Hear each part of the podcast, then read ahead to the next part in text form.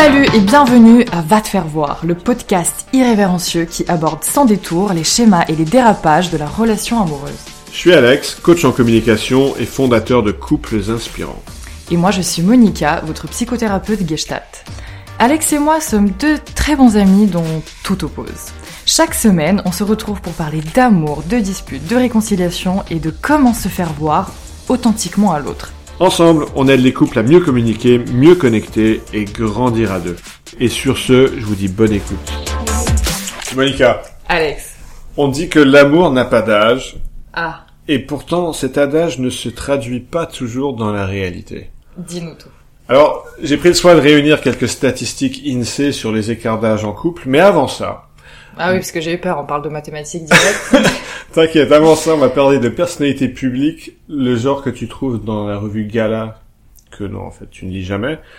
Mais c'est non, vrai. Ce que je veux dire, c'est que dans les personnalités publiques, on va s'étonner rapidement dès qu'une femme a peut-être 5 ans de plus que son compagnon, alors que chez un homme, chez les célébrités, les personnalités publiques, on va s'étonner plutôt quand l'homme a 20 ans d'écart de plus que sa compagne, voire parfois 40 ans d'écart, comme c'est le cas avec Mick Jagger, Woody Allen, Nicolas Cage, Dennis Quaid aussi. Alors oui, vous allez me dire, il y a des contre-exemples, il y a Emmanuel et Brigitte Macron. Tu me gâches un mythe sur Woody Allen, je ne savais pas qu'il était avec une partenaire beaucoup plus jeune que lui. Faut que tu lises des trucs sur lui, c'est vrai. Ah mais c'est même pas ça, c'est que c'est semi-incestueux, enfin on n'est pas dans une zone de jugement ici. Mais ouais, c'est un cas d'école. D'accord, je me renseignerai, je suis curieux. Alors je disais oui, il y a des contre-exemples, mais justement qui sont intéressants parce qu'ils sont rares, comme Emmanuel Macron et Brigitte, sa compagne, comme Demi Moore et Ashton Kutcher. Et ce qu'on trouve dans les statistiques INSEE, c'est un écart qui va dans le même sens, mais qui est plus mesuré. Alors, mets-nous les stats de côté, parle-nous de toi. Attends. Allez, on sait où est-ce que tu veux en venir. Ok, on parlera de moi après, promis. Mm-hmm. Chez les couples hétérosexuels, le même âge revient chez 28% des couples, alors que dans 59% des couples, c'est l'homme qui est le plus âgé, et seulement dans 13% des couples, ça va être la femme qui est plus âgée. Donc quand on compare 13% femmes plus âgées et 59% hommes plus âgés, ça veut dire que l'homme va être plus âgé 4 à 5 fois plus souvent que la femme va être plus âgée. Et en plus... Quand l'homme est plus âgé, la moyenne d'âge est de 4,8 ans, alors que quand c'est la femme qui est plus âgée, l'écart d'âge est à peu près 2 fois moindre, de 2,9 ans de moyenne. Donc on a les deux effets qui se cumulent. Et on peut rajouter aussi un sondage en sociologie qui nous a montré que chez 40% des... Il y a que moi que ça gonfle les stats et les chiffres. Vas-y, où est-ce que tu vas en venir? On s'en fout. Ok. Abrégeons les stats. De toute façon, les stats, si on commence à rentrer dans ce sujet, ça a été vérifié par quoi? Est-ce que tout le monde vraiment se manifeste? Enfin, non, tu vois, c'est tout pas, c'est pas cosmopolitain. Oui, c'est pas une science exacte. C'est l'INSEE, là. Mais okay. Bon, bref, on oublie les stats. Tout ça pour dire que on constate un écart qui est asymétrique entre les âges de hommes et femmes en couple. Mm-hmm. Et j'aimerais qu'on se pose la question de pourquoi. Comment ça se fait? Alors, je comprends pas ta question, en fait, là. Pourquoi est-ce qu'on constate que les hommes sont plutôt plus âgés que les femmes dans les couples? De toute façon, c'est connu que on nous éduque depuis des décennies, des millénaires, des siècles, que l'homme est censé être plus dominant, protecteur, assurer la survie familiale, la survie de la femme, des enfants, etc. Du coup, le fait de qu'il y a un âge un peu plus conséquent, ça donne une supériorité à l'homme, entre guillemets, qui rejoint... un ascendant. C'est ça, exactement. Mm. Et cette espèce d'assouvissement, de protection, de survie. Donc là, tu parles du côté féminin, dans le choix féminin de son compagnon, c'est ça? En règle générale, hein. Vraiment, c'est pas du tout le cas pour tout le monde, et c'est beaucoup moins le cas aujourd'hui, parce qu'on est dans une génération où on se pose des questions, on recherche du sens, on ne suit pas... aveuglément ce que nous ont appris papa, maman et nos ancêtres. Mais oui, dans un inconscient collectif, si on reprend notre éducation, on a vachement entendu ça. Oui, et j'irais même plus loin que c'est même au-delà de l'éducation, ça, c'est quelque chose qui date de millénaires. Je veux dire, les gènes qu'on transporte en nous aujourd'hui sont les gènes qu'on avait il y a 100 000, il y a 200 000 ans. Et en effet, je suis d'accord, les femmes ont tendance, je fais une généralité, il y a des exceptions, toutes les femmes sont pas pareilles, mais les femmes en général ont une préférence pour les hommes qui ont plus d'assurance, qui ont plus confiance en eux, qui sont plus charismatiques, qui sont en situation d'influence ou de pouvoir, qui ont développé des compétences, qui ont des choses à transmettre, qui ont une sécurité à apporter. Et je défendrais que ces qualités-là sont souvent corrélées avec l'âge. C'est-à-dire que ce sont des qualités qui sont développées avec la maturité d'un homme, souvent. Pas toujours, mais souvent. Moi, je le retrouve beaucoup dans l'aspect matériel, en effet, mais pas forcément dans l'aspect attitudinal. Ce que je peux constater dans mon expérience personnelle, c'est que les hommes plus jeunes, enfin en tout cas la vingtaine, trentaine, vont avoir beaucoup plus de fraîcheur, de spontanéité, de culot, de courage, et tandis que les hommes 40 ans passés, encore une fois on caricature, enfin on fait des généralités mais c'est pas forcément le cas, vont, vu qu'ils ont beaucoup plus souffert de par leur expérience, ben ils vont beaucoup plus se protéger, ils vont avoir plus de peur, plus de stratégie, plus de calcul, et du coup ben je ne vais pas forcément être attirée par cet homme plus âgé parce que je vais retrouver ces espèces de blocages pas réglé chez lui, que je ne vais pas retrouver chez le plus jeune qui a potentiellement moins de souffrance et du coup plus d'innocence entre guillemets. Je sais pas si on peut appeler d'innocence. Je trouve, enfin les hommes plus jeunes entre guillemets, je les trouve plus naturels, plus authentiques que le mec qui a emmagasiné plein de blessures, de bagages et qui ne les a pas forcément résolus. Maintenant, je te rejoins sur le fait qu'un homme qui a fait un travail sur lui et qui a donc cette expérience, oui, là, ça peut donner un espèce de combo explosif. Je n'ai pas beaucoup rencontré personnellement. Je reste plus dans la catégorie des hommes de mon âge, enfin qui ont la trentaine. Mais où est-ce que tu voulais en venir? Après, on parle de différence d'âge, mais pour moi, c'est important de souligner, est-ce qu'on parle d'une différence de 3 ans, 6 ans, 10 ans, 15 ans? Enfin, c'est important quand même. Je crois qu'il y a un cliché qui est devenu un cliché pour une bonne raison. Ce cliché, ce serait la secrétaire qui finit en couple avec son patron, ou la serveuse dans un bar qui finit en couple avec le manager du bar. Et c'est devenu un cliché parce qu'on observe rarement l'inverse. On va rarement avoir le stagiaire qui finit en couple avec la patronne de l'entreprise. J'en ai des exemples comme ça. Détrompe-toi, c'est plus caché. Bien entendu, tout existe. Les femmes sont plus malines pour camoufler et cacher ça. Tout existe et chaque généralité comporte des exceptions. Je suis en train de dire qu'il y a une propension à et que c'est pour ça que ces choses-là sont devenues des clichés. Et ça va, c'est ce qu'on appelle d'ailleurs en psychologie l'hypergamie féminine, c'est-à-dire la propension qu'a une femme à s'accoupler, se mettre en couple, dans le sens de vers le haut des hiérarchies de compétences occidentales. C'est par exemple l'exemple caricatural que je viens de décrire.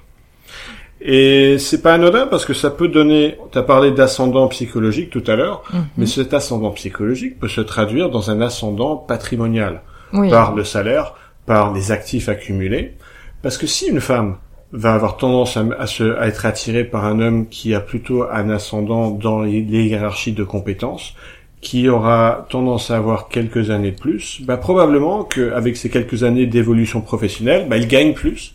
Probablement qu'il a aussi épargné davantage. Et donc, ça va créer une sorte d'écart. Cet écart de seniorité va créer un déséquilibre économique. Parce que j'ai regardé une stat aussi, c'est que les écarts de rémunération et d'actifs entre les hommes et les femmes sont plutôt de 25% en général dans la population à l'avantage de l'homme. Alex, je t'aime, mais tu m'as saoulé avec tes stats. Ouais, mais il y a 200 personnes comme moi qui peut-être écoutent. Ah mon Dieu, j'envoie tout mon soutien aux auditeurs qui sont comme moi, auditrices. Ok, passons les stats, c'est pas le problème. Alors, on a parlé de l'attirance féminine, sauf si tu avais quelque chose à rajouter là-dessus. Je voulais qu'on fasse un petit zoom sur les attirances masculines. C'est-à-dire ? Bah, c'est-à-dire que dans les stats que j'ai donnés et dans les exemples qui peuvent revenir... Parlons de tes expériences personnelles, mets-nous les stats de côté. Eh ben, j'incarne bien l'exemple parce que j'ai une propension. L'épisode commence. T'es contente. Ok, ma compagne a 15 ans de moins que moi. Mon ex a 20 ans de moins que moi. Celle d'avant, 15 ans de moins. On va avoir des désabonnements. Vous voyez un peu un schéma venir. Mon ex-femme, 13 ans de moins. Et ma toute première compagne 7 ans de moins. Donc voilà, il y a un schéma qui s'établit. Est-ce que tu veux qu'on en parle, Alex? Volontiers. tu vas me faire mon analyse. C'est ça, ouais. Je crois que cet épisode va être très long.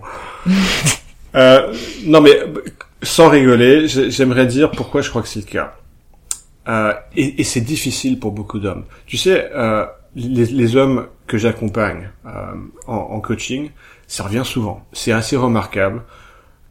J'ai remarqué que les hommes de 40, 50, 60 ans, bah, la problématique, c'est qu'ils sont attirés par des femmes beaucoup plus jeunes, souvent 20 ans de moins. Ça va être leur attirance sexuelle viscérale. Et en même temps, bah, ils se rendent compte qu'il y a autre chose. Que c'est pas forcément intéressant pour un homme de 50 ans d'être en couple avec une jeune femme de 25 ans, mais ils sont en combat parce qu'ils ont cette attirance viscérale, mais en même temps ils se rendent compte que ça c'est pas très intéressant in fine, que ça va dans le mur, que c'est déséquilibré. Et c'est tout le combat de beaucoup d'hommes, c'est que nos préférences qui ne sont pas choisies, qui sont largement héritées biologiquement d'une époque ancestrale, eh ben on va être attiré par tout ce qui est indicateur de jeunesse et de fertilité. Pourquoi ? Parce que les hommes qui sont là aujourd'hui sont dérivés d'hommes qui, à l'époque, il y a 100 000 ou 200 000 ans, étaient attirés par des jeunes femmes fertiles, parce que ces hommes-là se sont mieux reproduits, parce qu'il y a 100 000 ans, un homme qui était attiré par la fertilité avait plus de chances de se reproduire, de transmettre ses gènes à la génération suivante. Donc ça donne cet héritage qui est bien emmerdant, qui fait que les hommes ont cette attirance sexuelle viscérale dans le bas-ventre pour tout ce qui est indicateur de jeunesse et de fertilité. Et là, bien sûr, je fais un amalgame, pas un amalgame, mais une généralité qui connaît des exceptions. Et je vais juste terminer avec la problématique masculine, c'est que d'un côté, il y a ça, et d'un autre côté, bah, faut pas faire de confusion.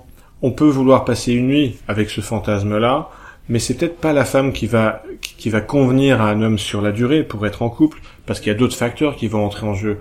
Peut-être qu'un homme va se rendre compte avec un peu de maturité qu'il a intérêt à avoir une compagne qui est intelligente, qui est fiable, qui a des compétences, qui a de la culture, qui sait gérer des responsabilités. Et donc le défi d'un homme, ça va être d'arrêter d'écouter un peu son bas-ventre et de commencer à écouter un peu sa tête.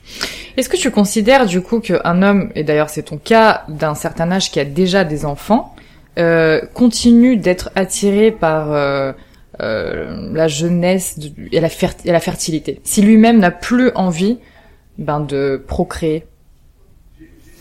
Oui, bien sûr. Et c'est un stéréotype qu'on va retrouver dans beaucoup de films X. Les films X étant une espèce de traduction du psychisme masculin dans sa forme la plus basique et binaire. Oui, je vais ressentir cette attirance. Simplement, j'ai pas forcément envie d'en faire quelque chose. D'accord. C'est la même chose qui fait que aujourd'hui, on a tendance à bouffer beaucoup trop de sucreries parce que les gènes qu'on porte en nous qui était pertinent il y a 100 000 ans, c'est-à-dire il y a 100 000 ans, il fallait avoir ce drive pour chercher des sucreries, pour tomber sur des fruits qui allaient nous nourrir. Et ces gènes-là sont pas adaptés à l'époque moderne. L'époque moderne, on a à tous les Franprix, tous les Monops de coin de rue, il y a des sucreries.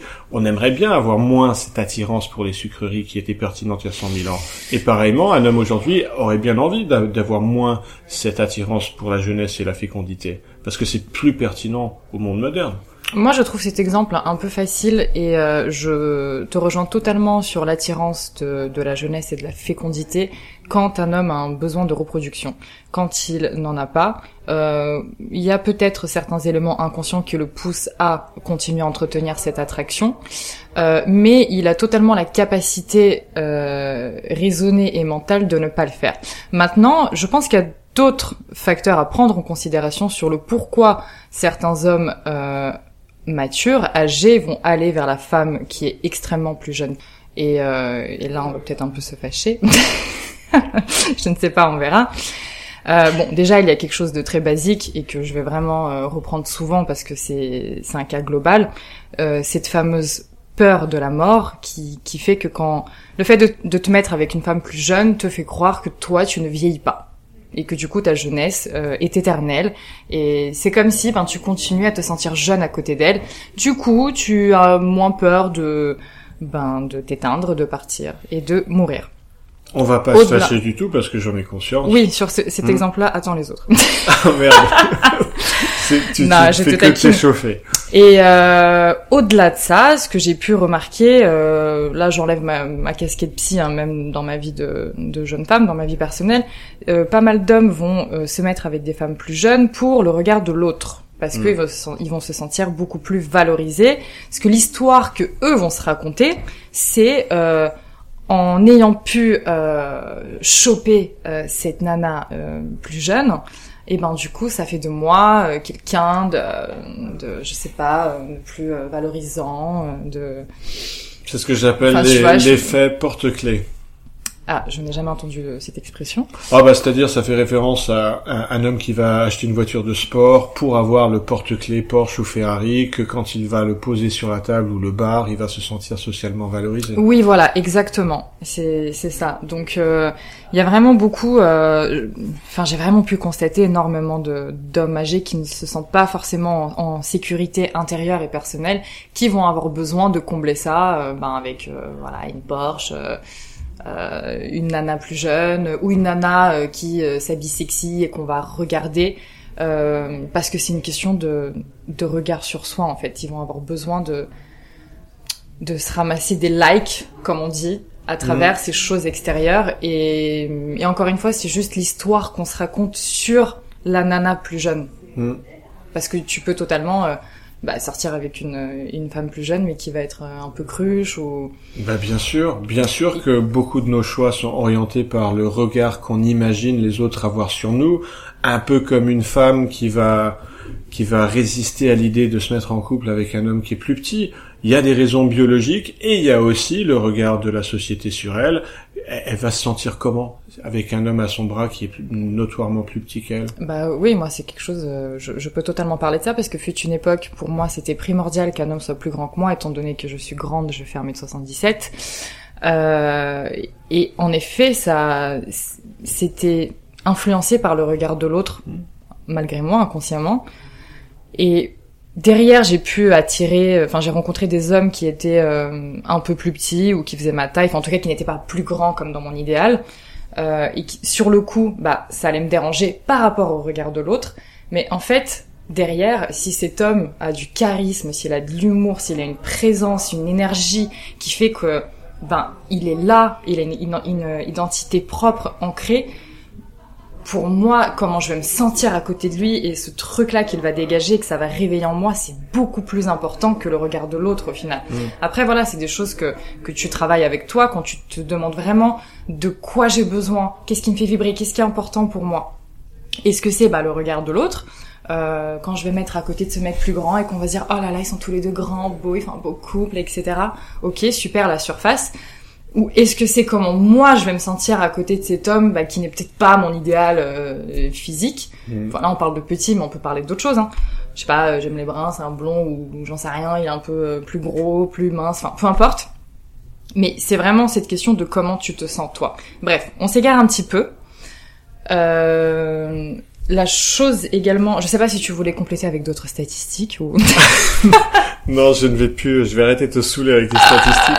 Mais c'est hallucinant comme il y a une quantité de nos choix qu'on a l'impression de faire en pleine conscience qui en fait dérive du regard d'autres personnes. Ça peut être le regard de la société, ça peut être le regard de papa à maman, pour beaucoup de choses, comme des choix professionnels notamment. Bien sûr que c'est une composante, je suis d'accord avec toi. J'aimerais maintenant qu'on parle de ces jeunes femmes qui sont attirées par des hommes beaucoup plus âgés. Parce que là, on a parlé de l'inverse. Ouais. Et je sais pas si tu as quelque chose à dire là-dessus ou... l'attirance des femmes pour les hommes plus matures, on en a... Enfin, oui, t'en as parlé tout à l'heure en parlant du pouvoir et de la sécurité... de cette espèce de hiérarchie, de supériorité, etc. Bon, là, pour le coup, moi, je vais mettre ma casquette de psy. Et ce que j'ai pu observer, c'est que, généralement, il va y avoir cette recherche de valorisation également chez la nana, qui va retrouver chez cet homme plus âgé un espèce de père qu'elle n'a pas eu, ou peut-être pas, enfin en tout cas l'attitude idéale d'un papa qu'elle n'a pas eu, qu'elle va rechercher à travers, enfin elle va rechercher cette espèce de valorisation à travers lui. Et c'est pour ça qu'en fait les deux, généralement le partenaire qu'on rencontre, on l'attire énergétiquement, inconsciemment, les deux se retrouvent exactement dans une espèce de même dimension énergétique. Bon, je vais pas entamer ce sujet-là maintenant, on en parlera à un autre moment, mais du coup, les deux, en fait, ça porte la même chose. Il y a ce besoin de valorisation, et dans l'histoire qui se raconte, ils vont le retrouver. Je ne sais pas si une femme qui se sent complète avec elle-même va avoir besoin va être attirée réellement par un homme beaucoup plus âgé, de par le fait que, qu'on le veuille ou non, je sais pas ce que t'en penses, Alex, toi tu le vis vraiment au quotidien depuis des années, mais il y a quand même un décalage générationnel entre les deux qui peut poser problème. Bon, encore une fois, toi je te connais, c'est vrai que t'es quand même dans ta tête vachement jeune, entre guillemets, enfin, c'est vrai que t'es attiré par... Tu vis un peu comme quelqu'un... des fois de 15 ans. Non, je rigole. De 15 ans, t'as dit? Non, je te taquine.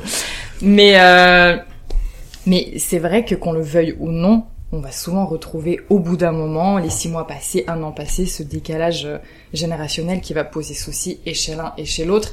Et on va retrouver ce côté du coup malsain de quelle a été la recherche initiale dans ce choix de partenaire qui a une aussi grande différence d'âge.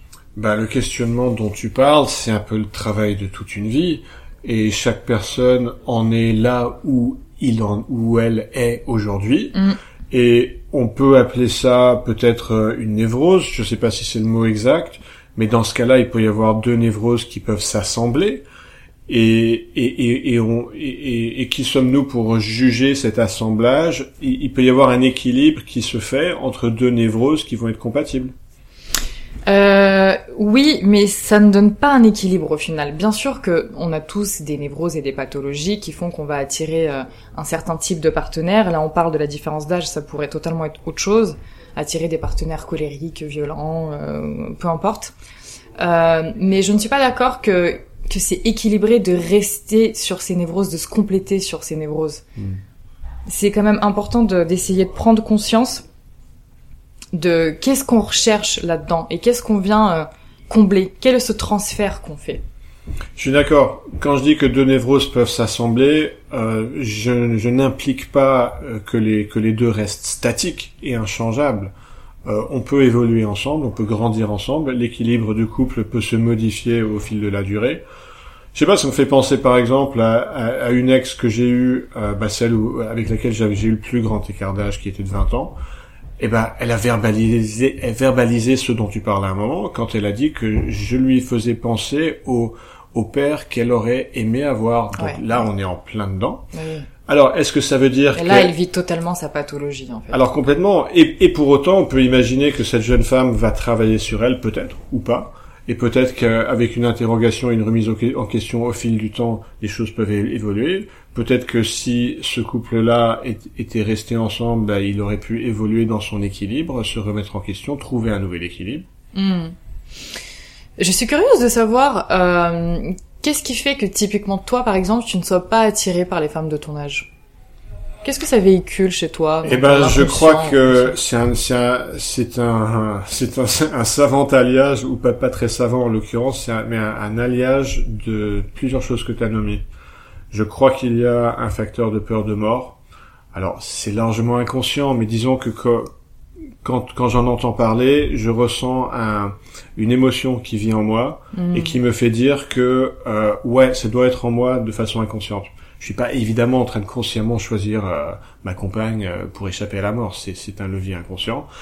Il y a aussi des facteurs d'image, probablement par rapport à mon père qui est dans ce modèle-là aussi, qui fait beaucoup de choses, qui met beaucoup d'énergie dans le refus de vieillir, qui choisit lui aussi des compagnes notoirement plus jeunes que lui, il y a ce que j'imagine être le regard de la population, des gens sur moi, et probablement que c'est une histoire que je me raconte, probablement qu'ils se racontent pas du tout ce que je pense.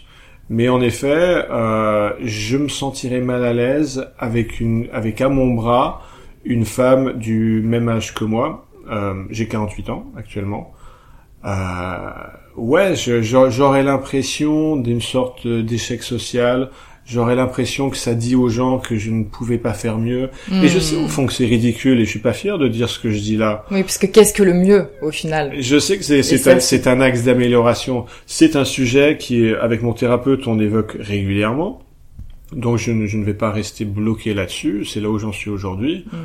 Donc je suis d'accord avec tout ce que t'as nommé. Oui, c'est rigolo, parce que moi, quand je m'imagine avec un homme beaucoup plus âgé que moi, je vois j'ai l'image de mon père, là, tu vois, qui arrive pendant que je te dis ça, ce serait vraiment impossible. Ouais. Et encore une fois, après, si l'homme, est beaucoup plus jeune dans sa tête, dans son mode de vie, dans ses activités, dans son énergie, ce serait peut-être possible, mais d'une, c'est rare, j'en ai pas beaucoup rencontré, de deux, c'est vrai que naturellement, instinctivement, quelque chose que j'explique pas, ou si avec tout ce que j'ai dit, ce serait vraiment impossible pour moi d'avoir cette attraction pour ce genre. Pourtant, j'ai essayé. Pour une si grosse différence d'âge. J'ai essayé parce que ayant pris conscience que c'est un peu con ma position et l'attrait que j'ai pour les femmes plus jeunes, bah j'ai essayé d'en fréquenter avant de rencontrer Chloé, ma compagne. Et à chaque fois, ça me faisait le même effet quand je datais une femme de genre 45 ans. J'avais l'impression que c'était pas pour moi. J'avais l'impression d'être en rendez-vous avec une dame. Elle pouvait avoir toute l'énergie de jeunesse et toute l'attitude jeune. Je lui collais malencontreusement et inévitablement une sorte d'étiquette. Et c'est un peu con, mais c'est là où j'en étais. Et ce serait bien que je puisse m'en défaire un jour. Il y a plein de choses à dire sur ce sujet. On fera peut-être une deuxième partie à un moment donné. Moi, j'aurais adoré avoir des retours justement des gens qui ont. On fera peut-être des interviews avec des gens qui vivent cette expérience et pas forcément comme la tienne, mais peut-être l'expérience inversée. Pendant mes lectures, je suis tombé aussi sur une citation, pas une citation, mais un texte d'une psychologue qui s'appelle Marie Bergström. Et qui mettait en exergue que post-séparation, les personnes qui reviennent sur le marché, si on peut appeler ça un marché, de la rencontre amoureuse, il y a une distinction qui se fait, c'est-à-dire qu'aujourd'hui encore, même si c'est de moins en moins le cas, la garde d'enfants va revenir majoritairement aux femmes, encore aujourd'hui. Et ça veut dire que beaucoup de femmes qui reviennent sur le marché de la rencontre amoureuse avec des enfants vont avoir une attitude plus pragmatique du couple, et donc vont peut-être rechercher d'abord la sécurité avant tout autre facteur, alors que un homme qui n'a peut-être pas la garde de ses enfants peut avoir des aspirations plus idéalistes, et du coup peut ressentir cette tentation de suivre ses aspirations plus, primitives. Oui, plus aventurière. Je ne sais pas si c'est forcément une question d'âge ou de personnalité et de profil. Parce que une femme d'un certain âge qui est qui est séparée, pareil, elles vont aussi se connecter à cette envie de fougue, d'aventure, de sortir de leur zone de confort, même si elles ont la garde majoritaire des enfants. La sécurité, elle est généralement déjà construite d'une certaine manière à cet âge-là, du moins la sécurité matérielle. Et après, il y a la sécurité personnelle qu'on travaille, mais je ne sais pas si on peut parler d'âge. Ça, c'est vraiment un état d'esprit où, en règle générale, moi-même, quand je suis sortie d'une relation longue, et c'était dans ma trentaine, oui, forcément, il y a un espèce de truc qui te frappe où t'as l'impression de redevenir une gamine. Et je pense que ça, qu'on est 30, 40, 50, il y a un espèce de truc dans les hormones qui se passe qui vient activer ça. Je voulais rebondir sur quelque chose que tu as dit tout à l'heure. Tu parlais du fait que je ne fais pas mon âge. Et je voudrais souligner, et peut-être mettre un bémol par rapport à mes autres propos, en disant que l'âge est juste un chiffre. C'est vrai, c'est important ça, c'est vrai. Tu fais bien de parler de ça. on peut peut-être creuser ce qu'il y a derrière. C'est quoi avoir l'attitude d'un certain âge, parce que c'est ça qui va primer plus que son âge biologique. C'est une comparaison en fait par rapport aux autres personnes qu'on peut connaître. C'est vrai que je suis totalement d'accord qu'un âge c'est un chiffre, et moi-même j'ai 33 ans, on me donne 26-27 en règle générale, et il y a une espèce de choc quand je dis mon âge, mais c'est vrai que je vois pas trop de différence par rapport à l'époque où j'avais 27-28 ans. Enfin bien sûr il y a des choses sur lesquelles tu évolues, mais c'est vraiment un état d'esprit et de comment tu te traites toi, ton corps. Et puis ça vient à poser cette question de mais comment on est censé être à 20 ans, à 25, à 30, à 35, à 40. Et c'est vrai que des fois on se pose pas la question en pleine conscience, mais on va suivre un espèce de fléau sociétal. Je sais pas si, enfin, une croyance sociale, tu veux dire? Oui, voilà, on va suivre, une imposition, en tout cas sociale, de comment on devrait se comporter, comment on devrait être à tel et tel âge. Et ça, c'est quelque chose qui pour moi est vital à remettre en question. Mmh.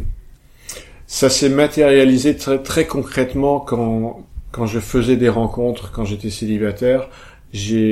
En plus de faire des rencontres spontanées dans la vie réelle, j'ai utilisé Tinder.